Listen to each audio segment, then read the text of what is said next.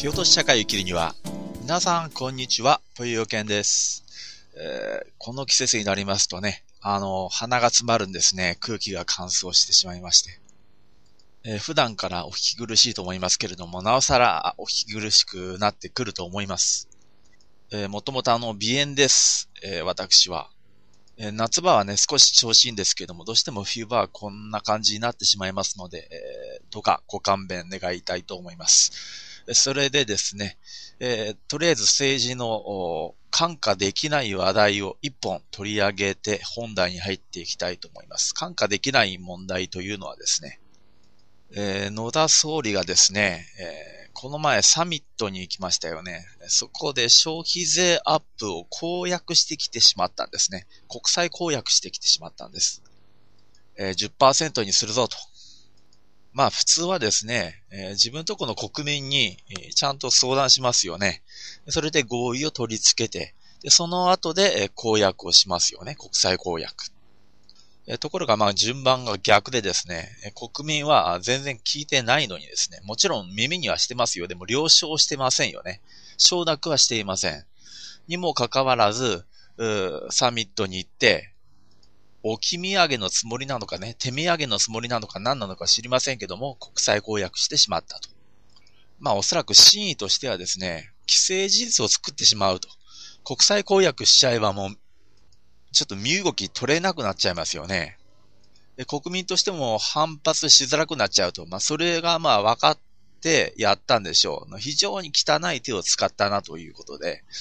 まあね、あの、生温かくね、野田政権を見守ってきたんですけれども、まだ発足したばっかなんでね。でもちょっとこれは許せんなと。こんなことがまたね、2回3回とね、似たようなことが起こるんだったら、これとんでもない政権ですよ。国民の代表じゃない政権っていうことになっちゃいますから。民主主義じゃない政権になっちゃいますからね。まあ、ここは感化できないので、えーお話ししました。それでまあ今日の本題なんですけども、えーアメブロの方にも書きましたけれどもね、えー非常にまあ騙されやすいですよね。えー今の話もそうなんですけれども、え原子力発電所の問題といいね、え年金の問題といい、非常に我々日本国民っていうのは騙されやすいと。また個人と個人の問題でもやっぱり騙されやすいですよね。えー友達に騙されたり、異性に騙されたり、えー会社に騙されたり、まあ本当にとにかく騙されますね。いろんなところで。じゃあ、騙される原因って一体何なのかと。その騙される原因についてね、えー10個ばかりちょっとピックアップしてみました。で、順番に言いますとね、えーまず、正常性バイアス。えーこの正常性バイアスってのはどういうことかっていうと、え今の自分が非常に平和で、え正常な状態にあると思い込もうとする心理なんですね。大丈夫、大丈夫、平気、平気、問題ない。そういうふうに思い込もうとすると。例えばどっかの宗教団体に入ると。で、なんかあの、おかしな教義をね、吹き込まれたり、あるいはなんか献金を要求されたりね。でも一度ね、あの、入りますって言ってね、えー入っちゃった以上ね、なかなかやめるわけにもいかないなと。やめづらいような空気があるでしょだから大丈夫大丈夫、問題ないと。ここの教祖は信じられると。この宗教団体は信じられるというふうに言いますよね。これがまあ正常性バイアスと。あとはあの多数派同調性バイアス。これ二つ目ね。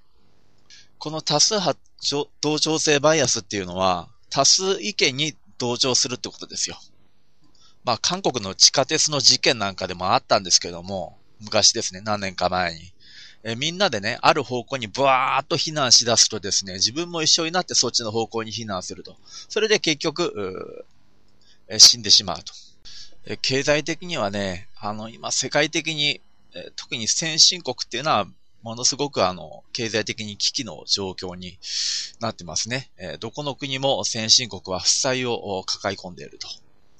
えこれもですよ、すべての国がですよ、資本主義の方に傾いていってしまったと。意思の多数派同調バイアスなんでしょうね。えみんなで資本主義に行ってしまったと。その結果がこうなったんだろうと、まあ、俺なんか思っておりますけれども。え三つ目、えこれはまあ利己主義ですね。三つ目は利己主義と。自分さえ起きりゃいいんだと。え他のことに無関心なんですね。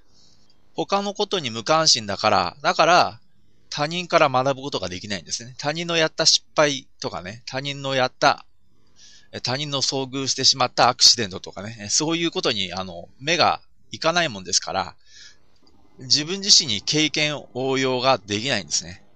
えニュースでやってる事件とかっていうのは全部人事ですから。ですからそこから学ぶことができないんですね。自分と関係ないと思っちゃうんですよ。次4番目、他者依存。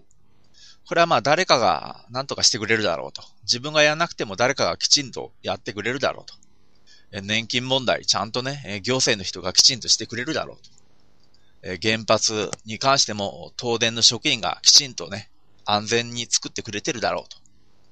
他人任せなんですね。これも騙されてしまう。5番目にね、え語欲というのがありますね。え5つの欲望ですね。え目、耳、鼻、舌、肌。これがね、5つの欲望なんですね。で、目っていうのがまあ外見に騙される。で、耳っていうのはこの甘い言葉に騙されるね。えー、君が一番だよ、君が一番素敵だよ、みたいなね。あと、鼻、フェロモンの匂いに騙される。ね。あの、あと香水とかですね。そういうものにちょっとふわーんとこう 引っかかっちゃうみたいなね。あとあの、舌ね、食欲がセーブできないと。ね。なんか食いて、なんか食いて、まあ、そんな感じですね。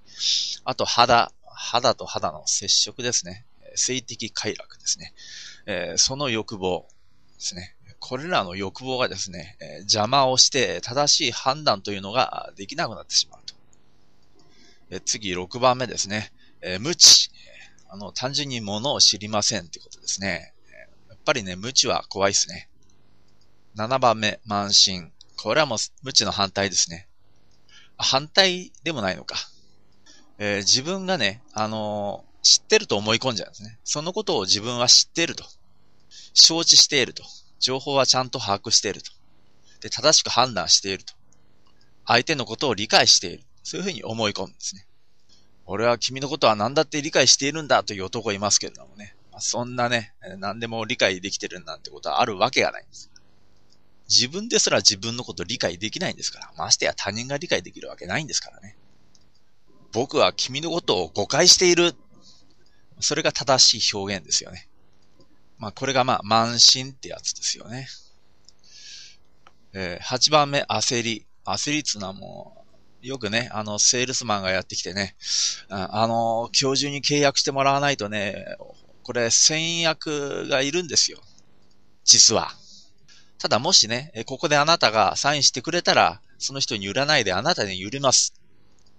先方の方はごまかしますと。ただ今日中じゃなきゃダメですと。今日中じゃないと約束通り先方に渡してしまいます。なぜならもう明日契約するっていう約束してますから。まあ、そんな言い方をされるとですね、ついつい、あの、サインしてしまう、みたいなことがありますわね。焦りですね。人の焦りを利用されるわけですね。また、あの、車運転してるときですね。これは、あの、騙されるって話じゃないんですけどもね。まあ、重要なことなんで言っておきますけどもね。一番、あの、まずいのがやっぱり焦りなんですね。交通事故になってしまうんですよね。なんか、後ろの車がね、パーパーンとクラクションを鳴らしてくると。それで焦ってアクセルを吹かすと、なんかガチンとなんかぶっけたりするわけでしょ。焦りっつうのもこれ大敵なんですね。あとはまあ忘却ですよね。忘れる。物忘れ。これ、甚だしいですね、日本人は。あの、広島と長崎に、長崎に原子爆弾をね、一発ずつ落とされて大量に人が亡くなってるわけでしょ。にもかかわらずですよ。なんで原子力発電所持っちゃったんでしょうね。こんなにたくさん。ちょっとおかしいですよね。喉元すぎれば暑さ忘れるってやつですよね。あの、チャラ男みたいなのに引っかかってね。もう嫌だと。もうこんなね、バカ男にもう二度と引っかかんないと思っておきながらね、また別のチャラ男に引っかかったりするわけでしょ。えチャラ男っていう言葉がね、いつまであの残っていくかわかんないんで、あの言い直すと、チャラチャラした男ですね。今流行ってるんですね、チャラ男っていう言い方が。まあ今の20代までの男だったらもう半分ぐらいチャラ男に見えるんですよね、俺から見るとね。まあ彼らの特徴っていうのはもう本当のこと言わないですから。思ってても言わないですからね、口に出して。なぜならば、あの、女にモテるという意味において不利になるでしょ？本当のことを言うと。まあ男はね、チャラ男に限らず、大抵本当のこと言わ言わないんですけどもね。とにかくあの、種族残さなきゃいけないでしょ？あの、子孫残さなきゃいけないんで、繁殖しなきゃいけないんで、で、男の価値観っていうのは女の価値観と相入れない部分っていうのはあるわけですよ。絶対的に相入れない部分があるわけでね。でもそれを口に出してしまうと、女の方が離れていってしまうんですね。だから思ってても言わないんです。絶対に言わないんですよ。ただ結婚してから口に出るんですけどもね。まあ俺の場合ね、あの、このリスナーも多分ね、男の人が大半だと思うんですけれども、なぜかっていうと、自分が思ってる本音を俺が言うからなんですよ。だから、ああ、そうだそうだって膝を叩くんですね。まあ、あるいは正反対の人もいますよね。俺の考えと正反対の男も聞いてますよ。それはなぜ聞いてるかというと、え危険性を察知して、え聞いてるわけですよ。あの、敵国のね、情報をあの、傍受したりするじゃないですか。え北朝鮮もね、あの、一生懸命日本の情報をね、え電波拾ってね、キャッチしたりしてるじゃないですか。あるいはあの、在日の人使ってね。それと同じ感覚で、え俺のね、あの、この主張するものに対してものすごい反感感じる人は、毎回ね、えこれを聞いたり、あるいは俺のブログを欠かさず見るんですわ。誰よりも一生懸命見るんですね。でもそれってね、自分の心の中で、多分アイデンティティの危機を感じてんですよ。自分の信念、ポリシーっていうのが、もしかしたら間違ってんじゃねえかと思って一生懸命俺のね、この話を聞いて、それで俺の話の、あの、ミステイク、間違いを発見しようとしてんでしょうね。で、もしちょっとでも発見したら、それを、あ、やっぱり自分の方が正しかったんだと思って安心しようとしてるんでしょうね。でもそこまでしないと揺らいでしまうほど弱い信念に乗っかってるってことなんですよ。まあそうなっちゃいますよね。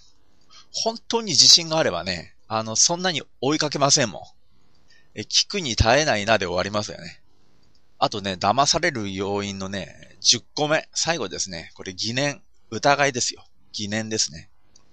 あの、世の中がね、詐欺ばっかりになると、世の中が詐欺ばっかりになると、正しいことを主張している人間が詐欺の親玉に見えてくるんですよ。